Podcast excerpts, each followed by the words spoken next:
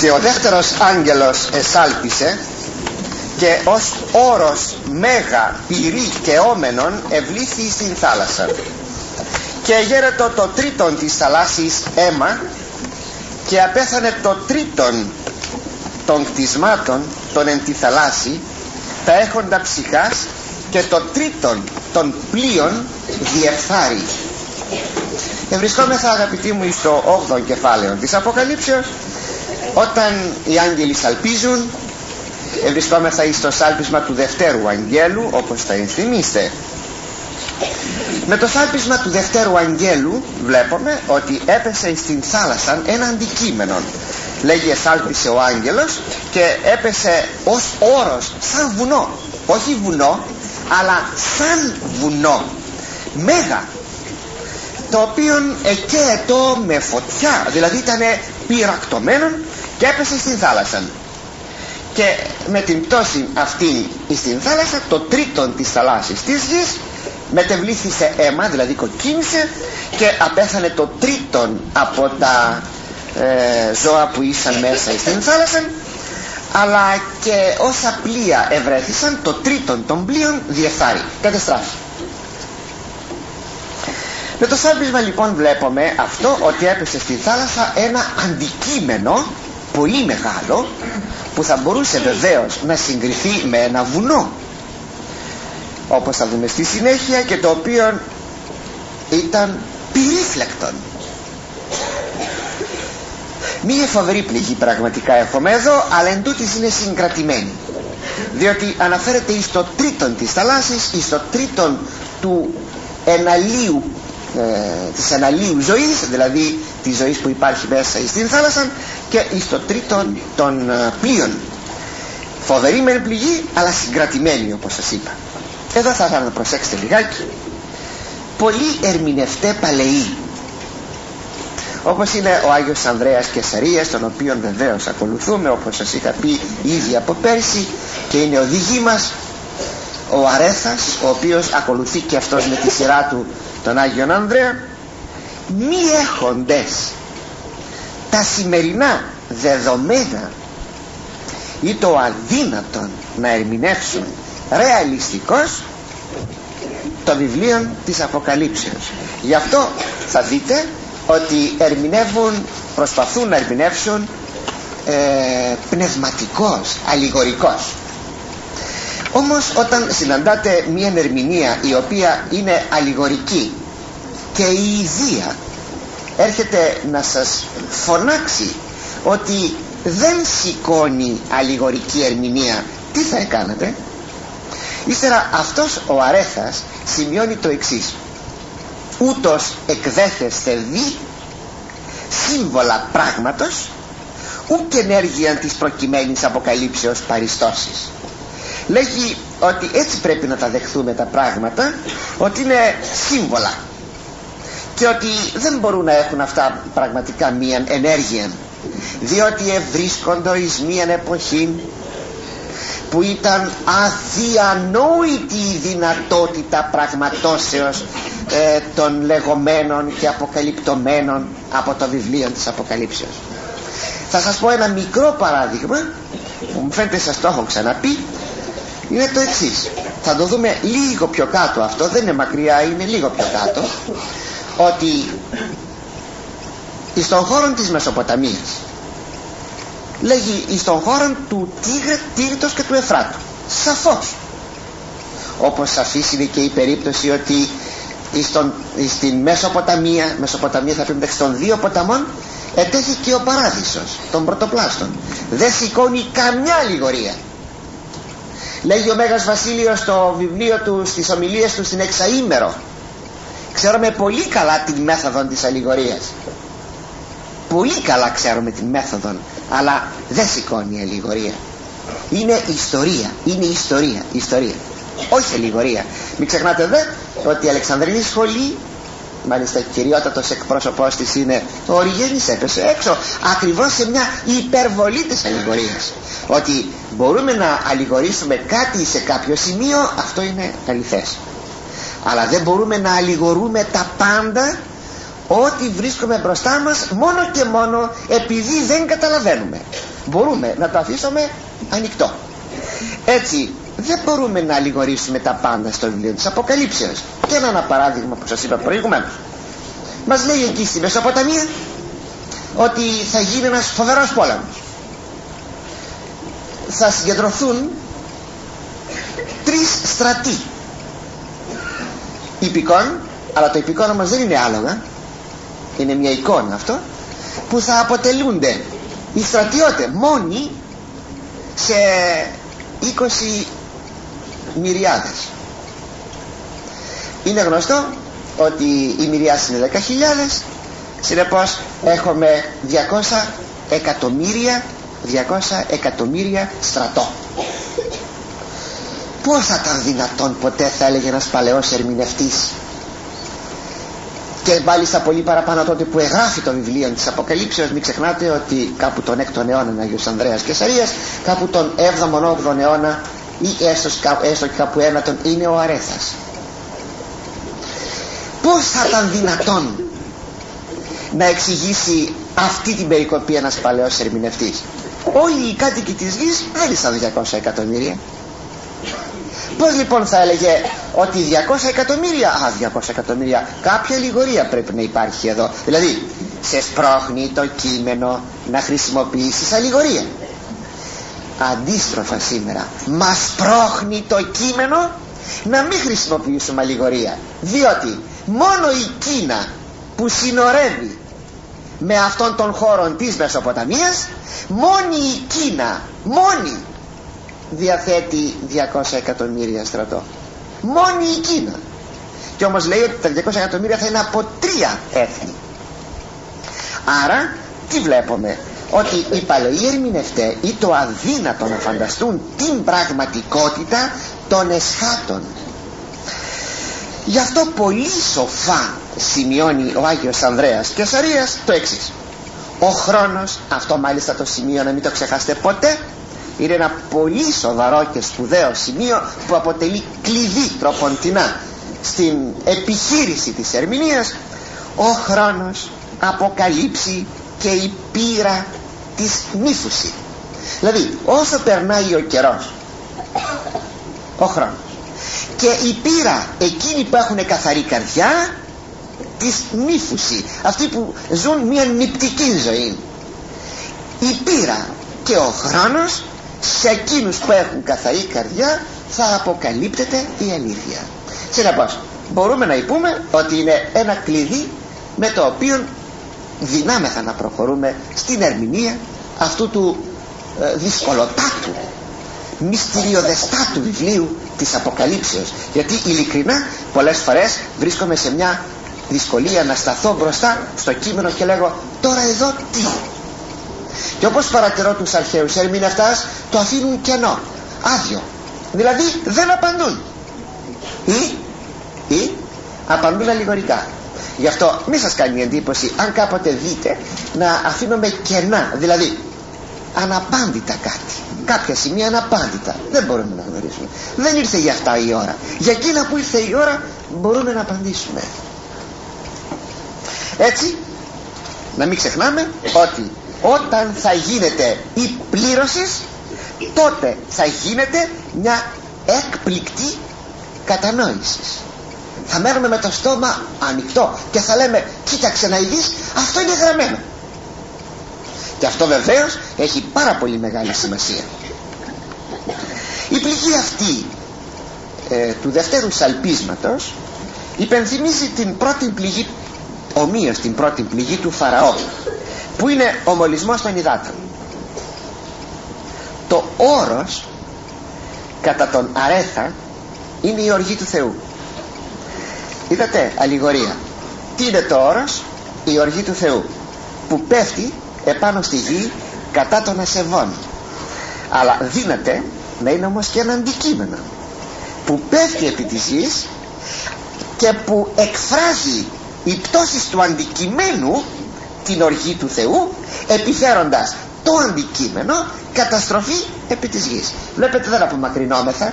Ακόμη κι αν την αλληγορία χρησιμοποιήσουμε όπως εδώ ο Αρέθας όμως πάλι ε, μπορούμε να το δούμε το σημείο αυτό ε, πάλι ως οργή του Θεού όχι όμως κατά ακαδημαϊκών τρόπων αλλά με το μέσον ενός αντικειμένου που το λέγει ο Ιερός Ευαγγελιστής ότι το είδα σαν ένα μεγάλο βουνό ε, πυρήφλεκτον να πέφτει επάνω στη γη αυτό το αντικείμενο προφανώς κατά την περιγραφή πίπτοντας στα νερά της θάλασσης θα μολύνει την θάλασσα. Βέβαια σε περιορισμένη έκταση διότι λέει το τρίτον της θαλάσσης. Αν υποτεθεί βέβαια ότι έχουμε τρεις μεγάλους ωκεανούς ας πούμε των ειρηνικών ωκεανών πολύ χοντρικά μιλάω τώρα των ειρηνικών ωκεανών, των ατλαντικών ωκεανών ας πούμε και των Ινδικών ωκεανών όλος εκείνος ο χώρος της θαλάσσης που είναι ε, μεταξύ της Ανατολικής Αφρικής της νο, νοτίως των Ίνδιων και της, Αφρι... και της Αυστραλίας. Ας πάρουμε όλο αυτόν τον χώρο.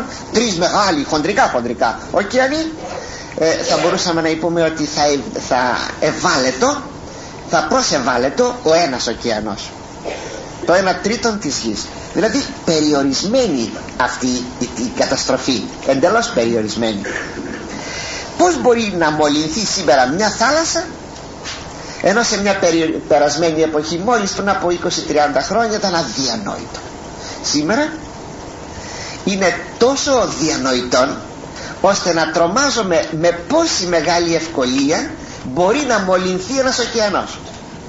Και βεβαίως όχι μόνο με ένα μηχανικό τρόπο όπως είναι η περίπτωση να χυθεί πετρέλαιο επάνω στην θάλασσα. Αλλά μόνο αγαπητοί μου ε, μία βόμβα να πέσει ή ένα μηχάνημα να πέσει το οποίο να, να είναι ράνδι ενεργών αυτό αμέσως θα μολύνει τα νερά. Δηλαδή σήμερα είναι ευκολοτάτη η μόλυνση του νερού. Ευκολοτάτη. Αλλά και η συνέπεια του πράγματος είναι ότι έχουμε και ε, θάνατο των, της, του εναλίου, της αναλύου ζωής. Είναι πολύ φυσικό. Όταν έχουμε ραδιενέργεια ευξημένη όταν έχουμε μόλις των υδάτων τα ψάρια τι κάνουν ψωχούν αλλά ακόμη και τα καράβια που θα βρίσκονται στον χώρο εκείνων που θα ευάλετο ο χώρος, ε, τα καράβια αυτά ομοίως θα κατεστρέφονται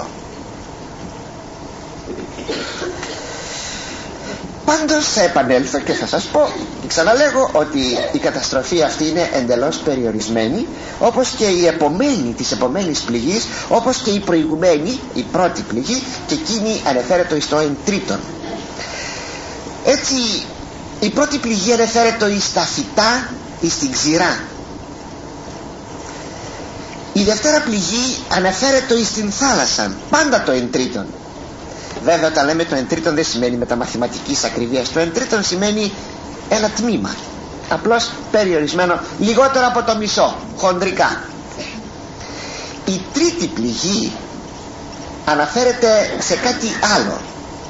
Στα γλυκά νερά. Τα θαλασσινά νερά ευλήθησαν τώρα τα γλυκά νερά θα βληθούν και έρχομαι αγαπητοί στην τρίτη πληγή θα επανέλθω στη Δευτέρα διότι θα συνδεθεί με την Τρίτη. Και ο τρίτος άγγελος εσάλπισε και έπεσε εκ του ουρανού αστήρ, μέγας και όμενος ως λαμπάς. Και έπεσε επί το τρίτον των ποταμών και επί τα σπηγάς των υδάτων. Και το όνομα του αστέρος λέγεται ο Άψινθος. Και γέρατο το τρίτον των υδάτων εις Άψινθον και πολλοί των ανθρώπων απέθανον εκ των υδάτων ότι επικράνθησαν. Έτσι βλέπουμε καθαρά ότι πλήττονται τα γλυκά νερά αφού σαλπίζει ο τρίτος άγγελος πίπτει λέγει πίπτει ένα αστέρι μεγάλο από τον ουρανό.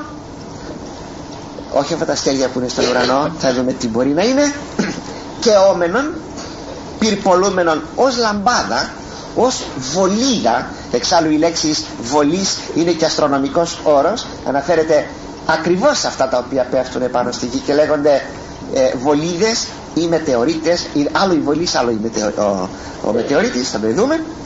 Και ακόμη πέφτει και καταστρέφει τα νερά της, ε, της γης αλλά κατά το εν τρίτον όχι όλα τα νερά της γης και πολλοί άνθρωποι που έπαθαν, ήπιαν από εκεί ε, έπαθαν δηλητηρίες δηλαδή πέθαναν. Το όνομά του ήταν άψυνθος που θα πει πικρός θα το δούμε παρακάτω. Δεν φαίνεται πιθανός να πρόκειται περί αλληγορικής πληγής όπως λέγαμε και στην πρώτη περίπτωση. Όπως θεωρείται ότι ο Αστήρ είναι ο διάβολος κατά τον Ανδρέα Κεσαρίας ο Αστήρ είναι ο διάβολος ο οποίος πίπτει τερότερη αλληγορική ερμηνεία και ανατροπήν θολεράν και πικράν διειδονείς ποτίζων τους ανθρώπους και διατάφτην συγχωρούμενος τα στιμωρητικά αυτής επάγειν εντάφθα μάστιγας. Το επετράπει πες το διάβολο στη γη το επετράπει να επιφέρει πληγές επάνω στη γη. Ή κατά τον ίδιο ερμηνευτή των Άγιων Ανδρέων τον αστέρα γιατί προσέξτε ο ίδιος ερμηνευτής μπορεί να βάλει δύο-τρεις ερμηνείες να πει πιθανώς είναι αυτό πιθανώς αυτό ή πιθανώς εκείνο και ένα τρίτο. Ή λέγει ο ίδιος τον αστέρα δηλούν τα κατά των δηλωθέντα καιρών αλγινά σημαίνεστε που έρχεται πιο περισσότερο στην πραγματικότητα και φεύγει από την αλληγορία ουρανόφεν της ανθρώπης επέρχεστε αναφέρονται στα δεινά που πρόκειται να έρθουν στη γη. Ότι γάρ πικρά συμβήσετε της πρώτης συντελείας ευρισκομένης. Θα συμβούν θλιβερά πικρά πράγματα λίγο πρώτης συντελείας στους ανθρώπους. Ον τα ορώμενα πρόδρομα μάλλον δε προήμια προλαβών ο Κύριος επιστώσατο εκείνα τα οποία θα βλέπουν και τα οποία θα είναι προδρομικά μάλλον λέει προημιακά όπως ο Κύριος επρόλαβε πριν από 2.000 χρόνια ο Ιησούς Χριστός και μας ε, έδωσε την πίστοση αυτών των πραγμάτων. Ίσως λοιπόν αγαπητοί μου χωρίς να αποκλείεται και αυτή η πνευματική ερμηνεία της πληγής που μάλλον αποτελεί την μια πλευρά ε, να πρόκειται περί μιας αισθητής πληγής σύμφωνα με τα σύγχρονα δεδομένα. Και πάντα θα πρέπει όταν βλέπουμε την Αγία Γραφή και φιλοσοφούμε ή θεολογούμε επί της ιστορίας πάντοτε το κριτήριό μας θα είναι τούτο. Αποστασία, τιμωρία. Αν θέλετε να κάνετε μια πολύ καλή πρόβλεψη τι μπορεί να συμβεί σε ένα λαό; Δεν υπάρχει ασφαλεστέρα πρόβλεψης άλλο ότι μπορεί αυτό να είναι πολύ γρήγορα ή πολύ αργά. Αλλά είναι ασφαλεστάτη πρόβλεψης τούτο. Αποστασία ίσον τιμωρία επιμονή στην αποστασία καταστροφή. Επιμονή ακόμη στην αποστασία εξαφάνιση από την ιστορία αν διαβάσετε την Παλαιά Διαθήκη θα δείτε ακριβώς αυτό το σχήμα να υπάρχει εκεί. Αποστατεί ο λαός τιμωρείται από τον Θεό. Μετανοεί επανέρχεται, θεραπεύεται πάλι η αποστατεί από τον Θεό και πάλι τιμωρείται και ούτω καθεξής. Ο Ισραήλ δεν χάθηκε γιατί ο Θεός έχει κάποιο σχέδιο. Άλλοι λαοί χάθηκαν όμως έτσι αν θέλαμε να προβλέψουμε μια καταστροφή για ένα λαό θα δούμε τον τρόπο της ζωής του και θα βγάλουμε συμπεράσματα. Αν με ρωτήσετε χωρίς βέβαια να διεκδικώ φυσικά προφητικό χάρισμα αλλά είναι κάτι που κάθε πιστόλι μπορεί να το δει αν θα έπρεπε να με ρωτήσετε πως θα βλέπουμε τα πράγματα στη σύγχρονη ζωή μας εδώ στην Ελλάδα αν όχι σε μια παγκόσμια κλίμακα θα σας έλεγα πολύ άσχημα πολύ άσχημα εγώ ξημερώνομαι και βραδιάζομαι πάντοτε σαν κάτι να περιμένω. Είναι, είναι παλιό, είναι τα τελευταία χρόνια αυτό που σαν κάτι περιμένω. Τι περιμένω, τι να σας πω πιο πολύ κάτι περιμένω. Διότι δεν πάμε καλά ως λαός.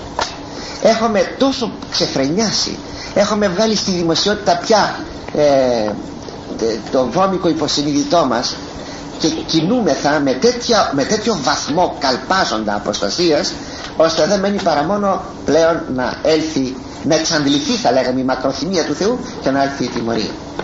Έτσι το αισθάνομαι. Νομίζω ότι είναι κάτι που πάρα πολλοί θα πρέπει κάπως έτσι να το αισθάνονται. Λοιπόν ίσως πρόκειται και εδώ περί του περιβάλλοντος διότι λέγει ότι θα βληθούν τα γλυκά νερά αυτά που πίνουμε φυσικά τα ποτάμια σημειώσατε ότι πολλές πόλεις όπως και η δική μας η πόλη εδώ ιδρεύεται από έναν ποταμό δεν έχουμε πηγές δεν έχουμε πηγάδια ιδρευόμεθα από έναν ποταμό εάν λοιπόν ο ποταμός αυτός βληθεί μολυνθεί τότε τι θα πει η πόλη το σκεφτήκατε αυτό αγαπητοί μου έχει τεθεί κι άλλο και αυτό το θέμα υπόψη και οι αρμόδιοι το ξέρουν αυτό έχετε υπόψη ότι μπορεί να βληθεί σε μια δεδομένη στιγμή το ποτάμι ο, ο, ο ποινιός και να μην έχουμε νερό να πιούμε τι θα έκανε η Λάριση πού θα πήγαινε να βρει νερό να πιει; Το σκεφτήκατε αυτό; Αλλά πως μπορούσε να προσβληθεί το περιβάλλον; Από μια πάλι πτώση κάποιας βόμβας δεν λέω πια ατομικής ή νετρονίου ή υδρογονοβόμβα τι να πω κάθε φορά έχουμε και κάτι καινούριο. Απλώς ένα μηχάνημα που εκρηγνήμενο να δημιουργήσει ραδιενέργεια. Και έτσι γενικεύω κάθε παλιό ή σύγχρονο ή μελλοντικά σύγχρονο μηχάνημα που μπορεί να προκαλέσει μια ραδιενέργεια. Έτσι τα νερά να μολυνθούν και οι άνθρωποι να πεθαίνουν από τη ραδιενέργεια αυτή. Ακόμη μπορεί να έχουμε και έχουμε.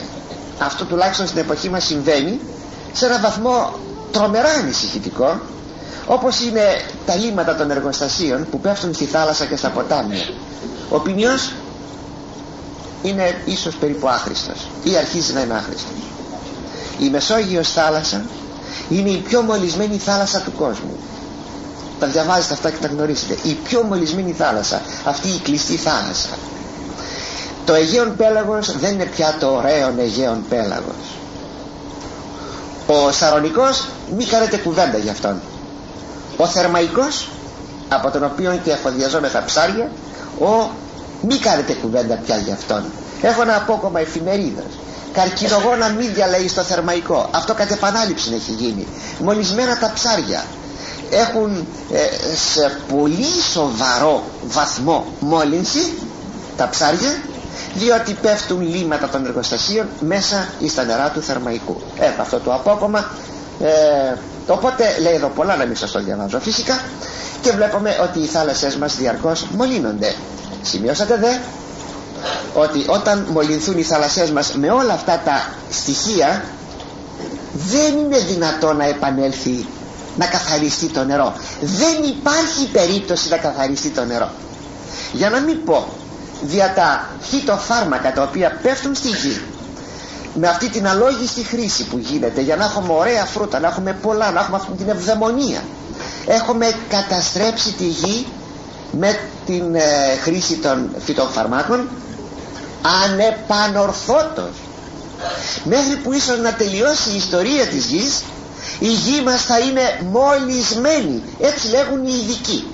Το DDT που κάποτε ερείπτετο μένει και θα μένει μέσα μέσα στη γη ακόμη αγαπητοί μου στο αίμα μας κυκλοφορεί τι λέτε κυκλοφορεί; Έξω από τα πολλά δηλητήρια που κυκλοφορούν.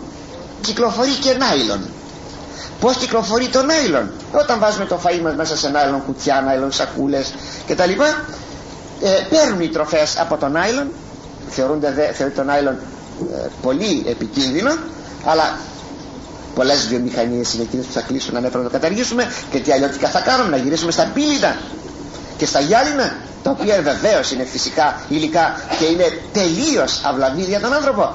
Έτσι μέσα στο αίμα όλων μας κυκλοφορεί νάιλον.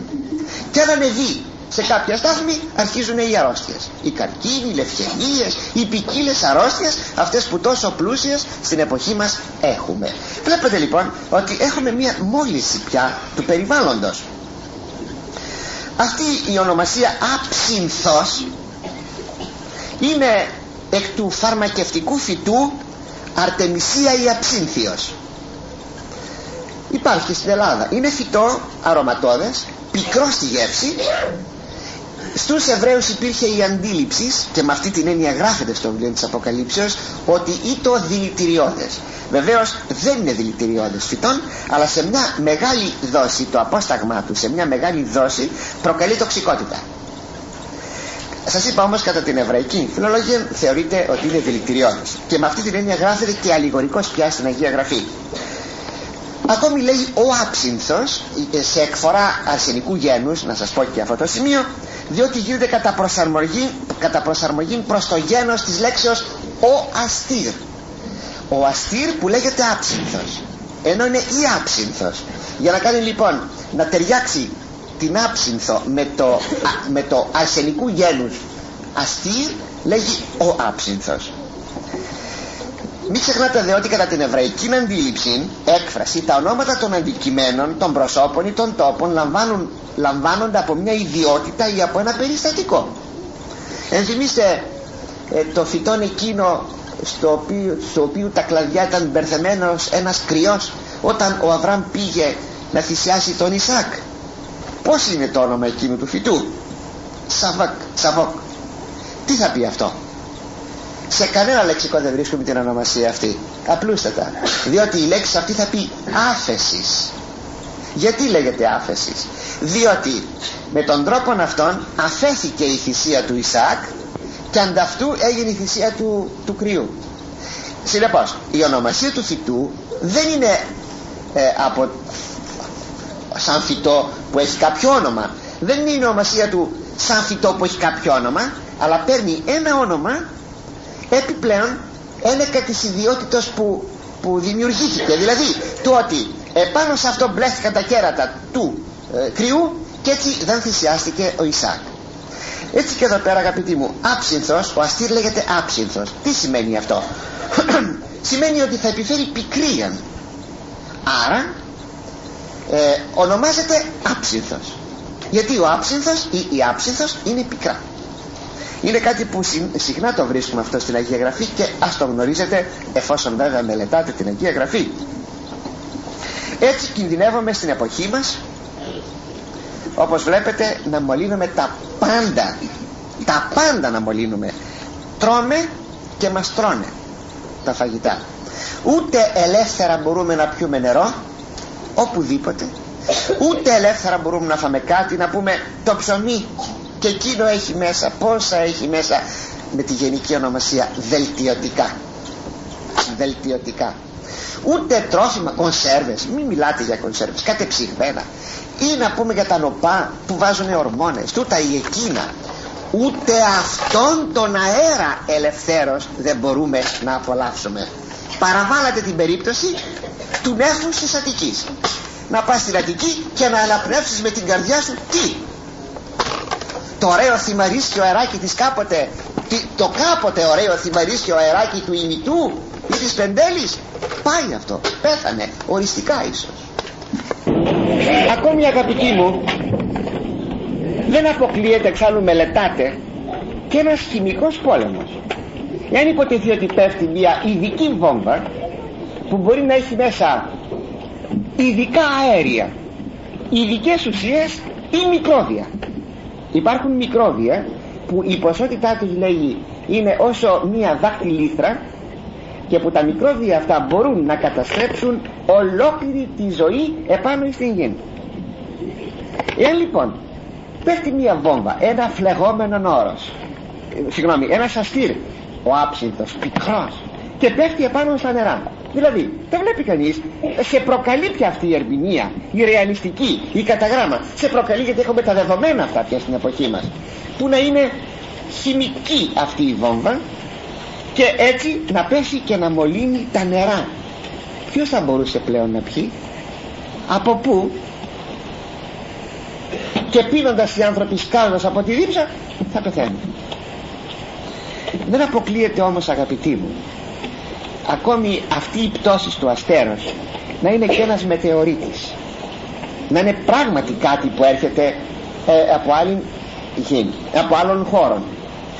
Βεβαίως οι μετεωρίτες δεν είναι παρά πέτρες μεγέθους από ε, το κεφαλάκι της καρφίτσας και πιο μικρό ακόμη μέχρι τόνοι ολόκληροι χιλιάδες τόνοι ε, πέτρες διαλυμένου ίσως από, από τη διάλυση κάποιου ή κάποιων πλανητών. Και αυτές οι πέτρες είναι αδέσποτες γυρίζουν. Όχι ακριβώς αδέσποτες γιατί ο Θεός δεν έχει τίποτα κάνει αδέσποτον. Για μας είναι αδέσποτες ή ένας γενικός χαρακτηρισμός. Στρέφονται σε μια τροχιά. Συμπίπτει πολλές φορές λοιπόν η τροχιά της γης με την τροχιά αυτών.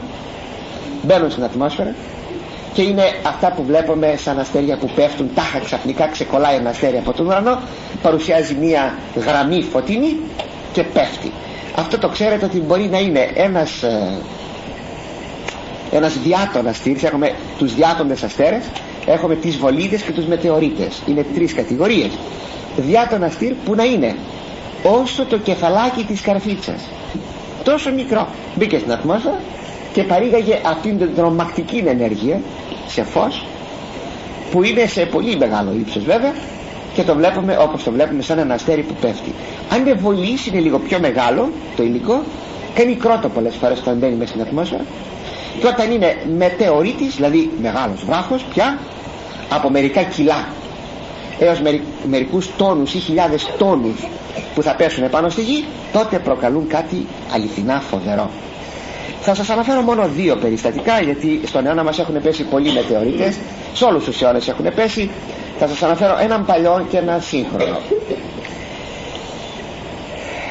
Διότι όπως λέει εδώ έχουμε ως όρος μέγα πυρή και όμενον δεν μοιάζει ότι μπορεί να είναι ένας μετεωρίτης.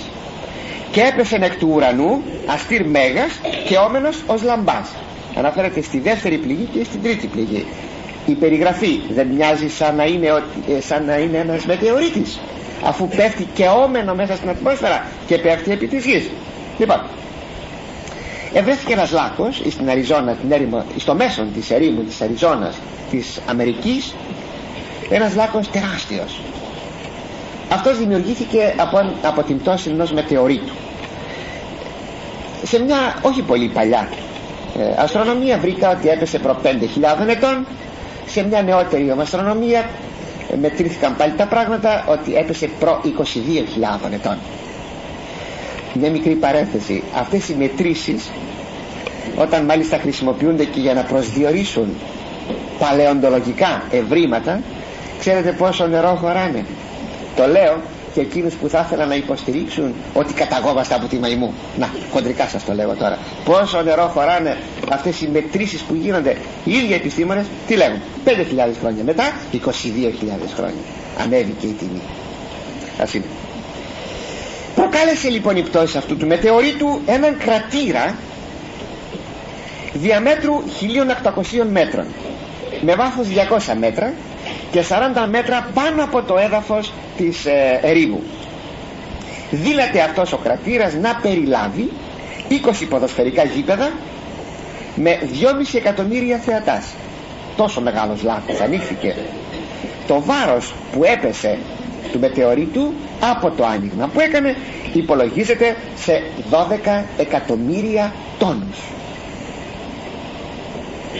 Ομοίως έχουμε και μια άλλη πτώση ενός αντικειμένου κανείς δεν το είδε κανείς δεν το ξέρει παρότι έγινε στον αιώνα μας και αισθάθηκε τρομακτικό. Ξέρω ότι πολλοί από εσάς πρέπει να γνωρίζετε το περιστατικό. Μόνο με δύο λόγια θα σας το πω. Έπεσε στις 30 Ιουνίου του 1908 συνεπώς είναι στον αιώνα μας στην Σιβηρία. Και προκάλεσε εκρήξεις όχι μία πολλές που ακούστηκαν σε απόσταση χιλίων χιλιόμετρων. Δηλαδή σαν να συνέβη κάτι στα σύνορα και ο κρότος να ακούστηκε στην Κρήτη χοντρικά. Τι κρότος πρέπει να ήταν αυτός; Προκάλεσε σεισμό.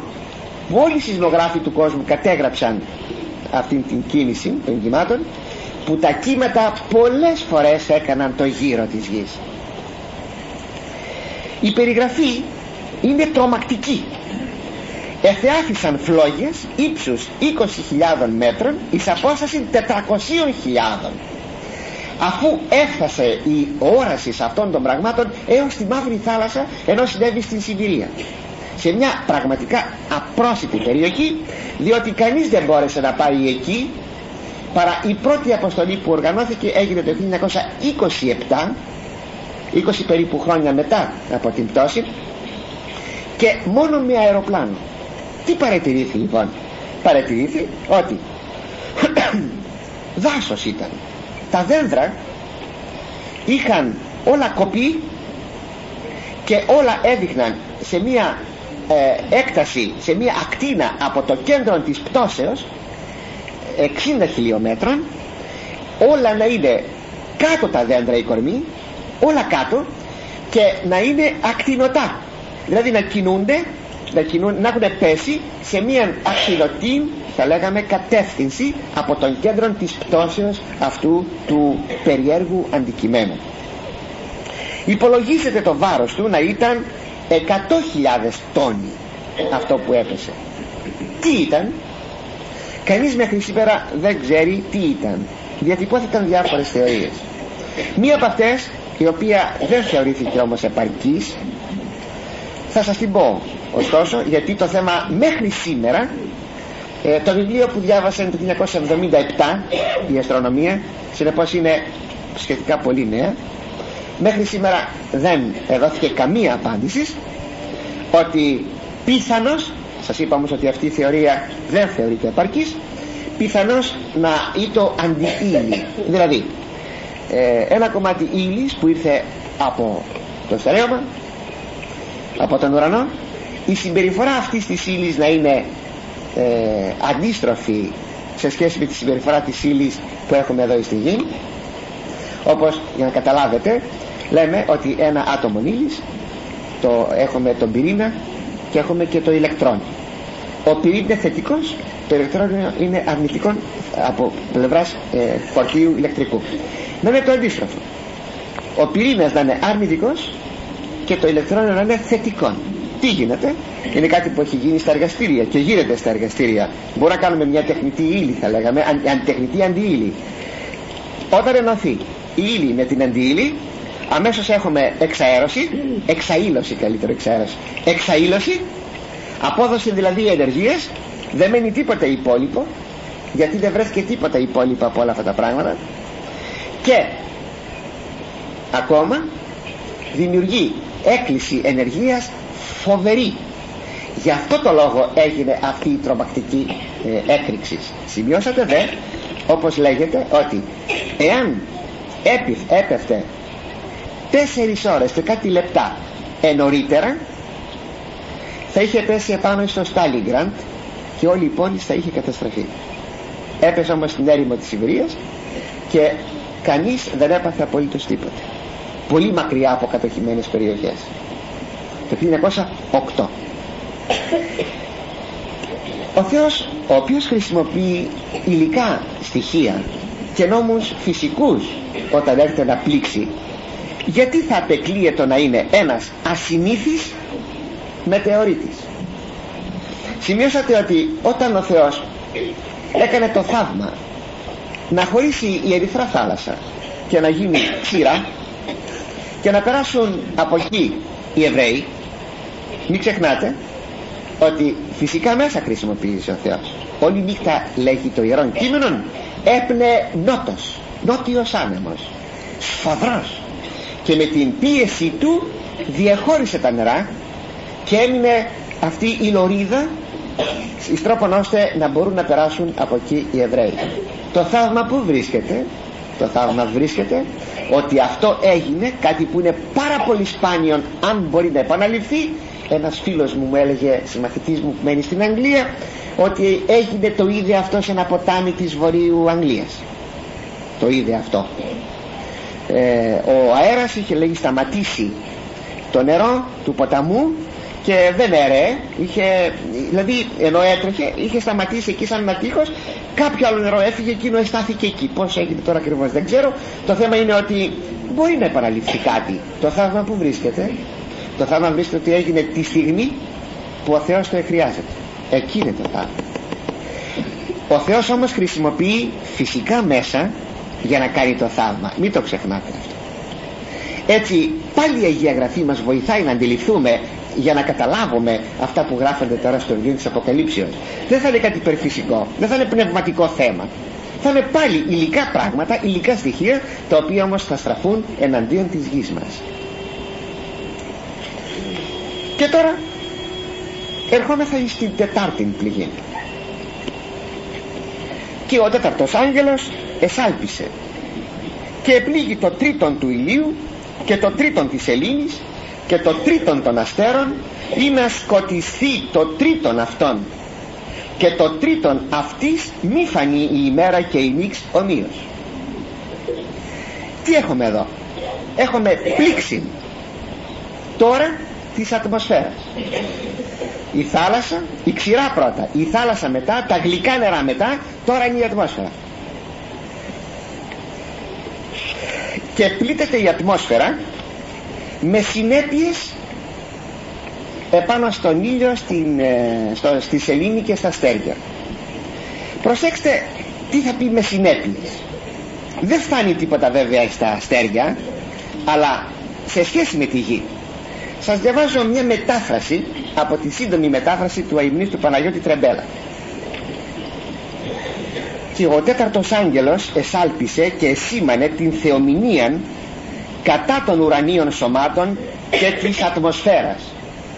Και εκτυπήθη το εν τρίτον του φωτός και της ζωογόνου θερμότητος του ηλίου και το εν τρίτον της σελήνης και το εν τρίτον του φωτός των ουρανίων αυτών φωστήρων και προκληθούν μετεωρολογικές ανομαλίε μετεωρολογικές ανομαλίε και αναστατώσεις και δια να μην φανεί το εν τρίτον της αστροφενιάς και του σελινόφωτος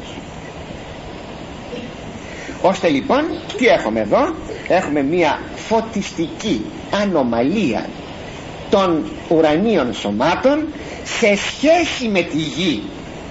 Δεν πρόκειται περί αλλοιώσεως των ουρανίων σωμάτων όπως λέγαμε εις το άνοιγμα των σφραγίδων που θα είναι κάτι προς το στο τέλος πια όταν, όταν η κτήση θα ετοιμάζεται να αλλάξει δεν πρόκειται περί αλλοιώσεως των ουρανίων σωμάτων αλλά σε σχέση με τη γη στην φωτιστική τους προσφορά. Δηλαδή με άλλα λόγια θα υπάρχει ένα μετεωρολογικό φαινόμενο το οποίο θα κρύπτει το 1 τρίτο του φωτός των ουρανίων σωμάτων. Όπως θα λέγαμε έχουμε μια συννεφιά που δεν είναι από σύννεφο το γνωστό μας σύννεφο που είναι στα γονίδια νερού που θα πέσει σε λίγο θα γίνει χιόνι, θα γίνει χαλάζι θα γίνει βροχή, θα γίνει θα το πάρει ο άνεμος, θα φύγει. Αλλά κάτι που δεν θα μπορούμε να το διώξουμε και που θα είναι ψηλά και θα μας εμποδίζει στο να δεχόμεθα την φωτιστικότητα των ουρανίων σωμάτων. Το φαινόμενο θα είναι μετεωρολογικό. Για να το καταλάβουμε θα σας έλεγα τούτο ότι η πληγή αυτή είναι αντίστοιχος με την ενάτη πληγή του Φαραώ. Ακούστε την πληγή του Φαραώ και θα μας δώσει πολλά στοιχεία να καταλάβουμε αυτή την πληγή των εσχάτων. Είπε δε Κύριος προς Μωυσήν έκτινον την χείρα σου εις των ουρανών και γεννηθεί το σκότος επί γης Αιγύπτου ψηλαφιτών σκότος κάνει επανάληψη. Άπλωσε το χέρι σου λέει στον ουρανό και θα γίνει σκοτάδι. Σκοτάδι ψηλαφιτό όπως θα λέγαμε να ψάχνει κανείς για να βρει κάτι όπως μέσα σε ένα σκοτεινό δωμάτιο που δεν έχει φως ψαχουλεύοντας προσπαθεί να βρει κάτι. Εξέτεινε δε Μωυσής την χείρα εις των ουρανών και γένετο. Σκότος γνώφος θύελα επιπάσαν γην Αιγύπτου τρεις ημέρας και ουκίδεν ουδείς των αδελφών αυτού τρεις ημέρας και ούτε ξανέστη ουδείς εκ της κήτης αυτού δεν βγήκε από το σπίτι του ούτε σηκώθηκε από το κρεβάτι του τρεις ημέρες. Εν αντιθέσει πάση δε της Ιης Ισραήλ φως ειν εν πάση εις κατεγίνοντο στην περιοχή Γεσέμ που ήσαν οι Εβραίοι εκεί δεν υπήρχε τίποτα σκοτάδι κανονικά. Ανέτειλε και έδιε ο ήλιος και υπήρχε όλοι θα λέγαμε ε, ε, ε, η φωτεινότης του ηλίου της σελήνης και των αστέρων. Αυτή η πληγή λοιπόν όπως σας είπα του Φαραώ έρχεται να μας βοηθήσει στο να κατανοήσουμε αυτή την τετάρτη πληγή της Αποκαλύψεως. Πάντως είναι αξιοπαρατήρητο ότι η πληγή του Φαραώ ήταν σκότος ψηλαφιτών. Ενώ εδώ δεν θα έχουμε σκότος ψηλαφιτών αλλά απλώς θα έχουμε μόνο μείωση της ηλιοφανίας δηλαδή της, συγγνώμη, του φωτός του ηλίου ή της σελήνης μόνο μείωση κατά το 1 τρίτο.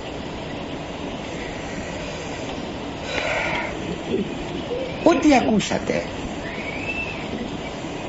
μέχρι τώρα σαν τετάρτη πληγή από την πρώτη μέχρι την τετάρτη αντιλαμβάνεστε περί τίνος πρόκειται.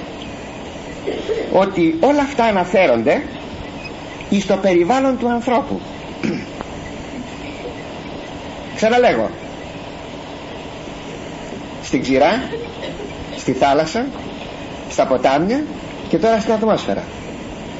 Τι θα είναι αυτό το κάτι ώστε θα έχουμε τον έφος της Αττικής το αυτό το διαβόητο τέλος πάντων που όταν βέβαια έτσι αφαιρεί οπωσδήποτε δεν αφαιρεί από την ηλιοφάνεια όταν υπάρχει μια αχλής μια αχλής διότι εδώ λέει πληγή σκότος γνώφος θύελα. Είναι λοιπόν μετεωρολογικό είναι καθαρά. Είναι φανερό όλα αυτά τι φανερώνουν; Φανερώνουν ότι έχουμε μια πληγή του περιβάλλοντος του ανθρώπου. Θα σας θυμίσω ή καλύτερα μας θυμίσει έναν πάρα πολύ σύγχρονο όρο που τον έχω ακούσει στα δελτία ειδήσεων και τα λοιπά. Περιβαλλοντολογία. Είναι καινούριος όρος αυτός. Περιβαλλοντολογία. Δηλαδή πάνω ό,τι αφορά το περιβάλλον δηλαδή πως θα φροντίσουμε να μην ρηπαίνεται το περιβάλλον μας. Ή να φροντίσουμε ε, να καθαρίσουμε από τη ρήπανση το, το, το, περιβάλλον μας. Δηλαδή περιβαλλοντολογία σας κάνει εντύπωση ότι σε καμιά άλλη εποχή μα καμιά άλλη εποχή ποτέ δεν παρατηρήθη κάτι τέτοιο; Πότε ο άνθρωπος εφρόντισε για να διορθώσει το περιβάλλον του; Οι οικοκυρές σκουπίζαν την αυλή τους. Τι άλλο. Ε, αν περνούσε καμιά φορά ε, σε κανένα κάρο και το ζώο εκεί κόπριζε στο δρόμο ή κάποια αυτοκίνητα που λέγουν αέρια για μια στιγμή όλα περνούσαν. Όλα περνούσαν. Σήμερα έχουμε μια μόνιμη κατάσταση μολύνσεως του περιβάλλοντος. Έτσι παρατηρούμε ότι οι τέσσερις αυτές πληγές αναφέρονται σε αυτή τη μόλυνση του περιβάλλοντος. Σας κάνει εντύπωση. Αλλά όμως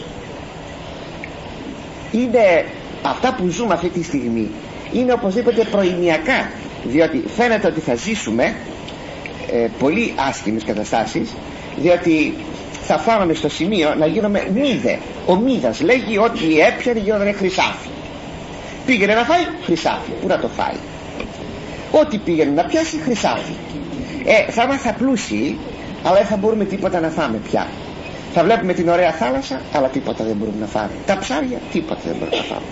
Το κρέας, το γάλα, τίποτα.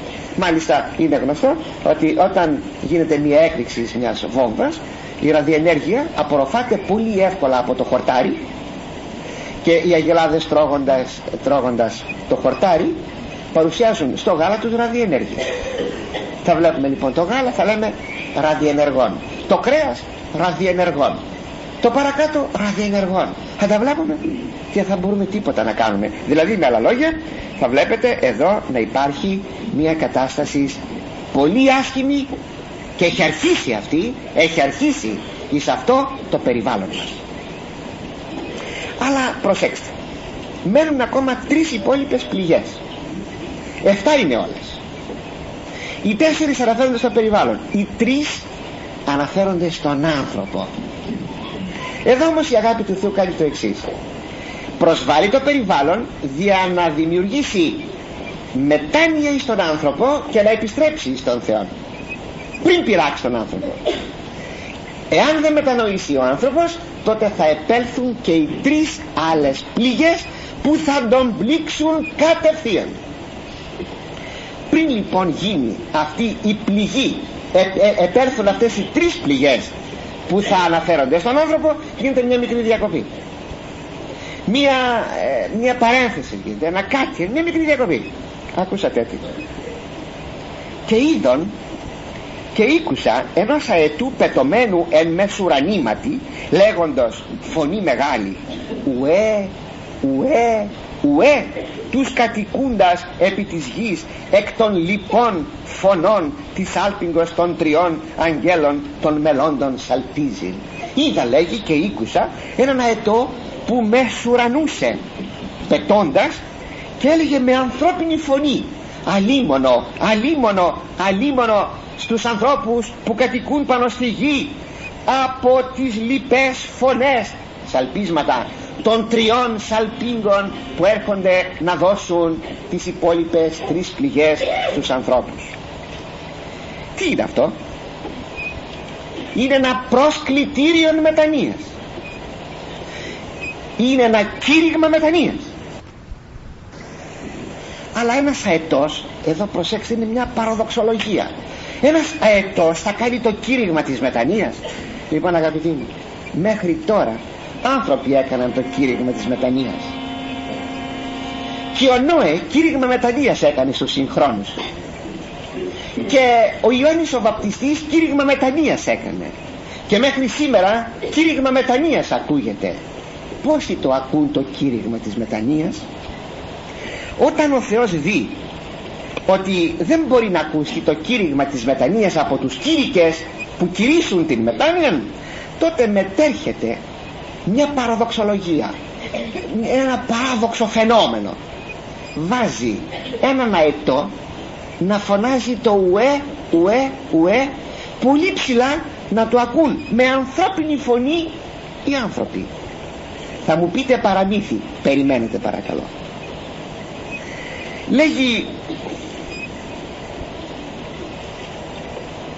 ο Άγιος Ανδρέας ουέ ουέ ουέ τους κατοικούντας επί της γης εκ των λοιπόν φορών της Άλπιγκος και των τριών αγγέλων των μελών σαλπίζειν θα λέγουν. Δηλαδή δηλαδή οι άνθρωποι θα λέγουν ένας αετός ομιλεί.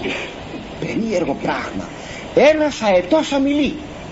Τι λέει αυτός ο αετός; Λέγει αλίμονο τους ανθρώπους που δεν μετενόησαν για εκείνα που πρόκειται να έλθουν παρακάτω και βάζει ο Θεός τον αετό να φωνάζει όπως κάποτε έβαλε το γάιδαρο του Βαλάμ τον, του μάγου να τον εμποδίσει να μην πάγει στην χώρα Μουάβ να καταραστεί και να μαγεύσει τους Εβραίους. Τι έκανε; Ο άνθρωπος αυτός παρότι ο Θεός του είπε να μην πάει επήγε έζευκε το, γάρα, το γάιδαρό του και πήγε. Η όνος του Βαλάμ η διαφόητος όνος του Βαλάμ. Όπως προχωρούσε λοιπόν; Το, το γαϊδουράκι πήγαινε και τον κολούσε επάνω στις μάνδρες των τείχων είναι δεν είναι συνήθεια των, των υποζυγίων αυτό να το κάνουν. Όσοι είναι χωρικοί το ξέρουν άμα ανεβείς απάνω σε ένα τέτοιο υποζύγιο θα σου φάει τα γόνατα θα σου φάει τα πόδια να σε πηγαίνει στις μάνδρες. Αυτό χτυπούσε το ζώο του να πηγαίνει καλά στο δρόμο. Αυτό πήγαινε εκεί. Μετά για μια στιγμή σταμάτησε και δεν προχωρούσε θύμασε ο Βαλάμ ας χτυπάει το ζώο. Θα το χτυπάει ανελέητα.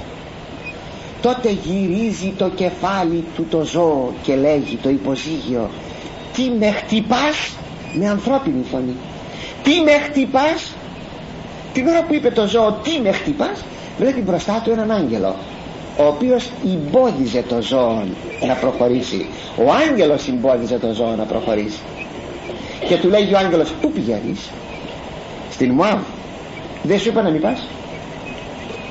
Αλλά εν αυτή περιπτώσει πήγαινε αλλά θα πεις αυτά που θα σου βάλω στο στόμα.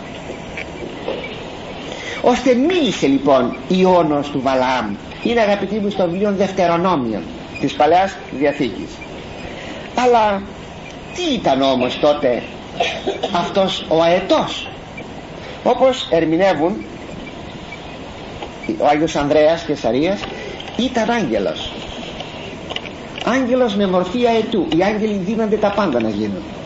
Και ο άγγελος φωνάζει. Θέλετε να δείτε και ένα ανάλογο στην Αγία Γραφή. Ακούσατε. Είναι το αστέρι της γεννήσεως. Το αστέρι της γεννήσεως που με ρίχθηκε μια πορεία από τις κοπέλες αλλά θα απαντήσω προσεχώς. Το αστέρι της γεννήσεως τι ήταν; Φυσικό αστέρι; Δεν ήταν φυσικό αστέρι. Διότι παρουσίαζε στοιχεία τα οποία δεν είχε συμπεριφορά φυσικού αστέρος το αστέρι είναι στον ουρανό. Δίουν, ανατέλουν και βασιλεύουν και τίποτα άλλο. Το αστέρι της γεννήσεως λέει ανέτειλε. Ανέτειλε ε, ως εξής. Δεν, εν τη Ανατολή δεν σημαίνει το σημείο του ορίζοντος σημαίνει ότι ανέτειλε πάνω. Είναι πολύ λαμπρό. Το αστέρι αυτό οδηγεί τους μάγους μέχρι τα Ιεροσόλυμα. Εκεί τους οδηγεί και χάνεται. Όταν χάθηκε το αστέρι επανεμφανίζεται όταν βγήκαν από τα Ιεροσόλυμα και όταν έφτασαν στη Βιθλεέμ αφού τους οδηγεί ανα πάσα στιγμή εστάθηκε πάνω από το σπίτι που ήταν τον ήπιον Ιησούς. Ένα φυσικό αστέρι κινείται με αυτόν τον τρόπο. Τι ήταν λοιπόν; Όλοι οι πατέρες συμφωνούν ότι ήταν άγγελος με μορφή αστέρος. Και ο ετός που φωνάζει είναι άγγελος. Με μορφή αετού για να δημιουργήσει αυτήν την παραδοξολογία. Για να δημιουργήσει αίσθημα στους ανθρώπους σεισμό στους ανθρώπους να μετανοήσουν. Να μετανοήσουν. Αλλά θα μετανοήσουν και φαίνεται δεν θα μετανοήσουν. Και θα ακολουθήσουν οι υπόλοιπες φοβερές τρεις πληγές για τις οποίες αγαπητοί μου θα μιλήσουμε πρώτα ο Θεός την ερχομένη Κυριακή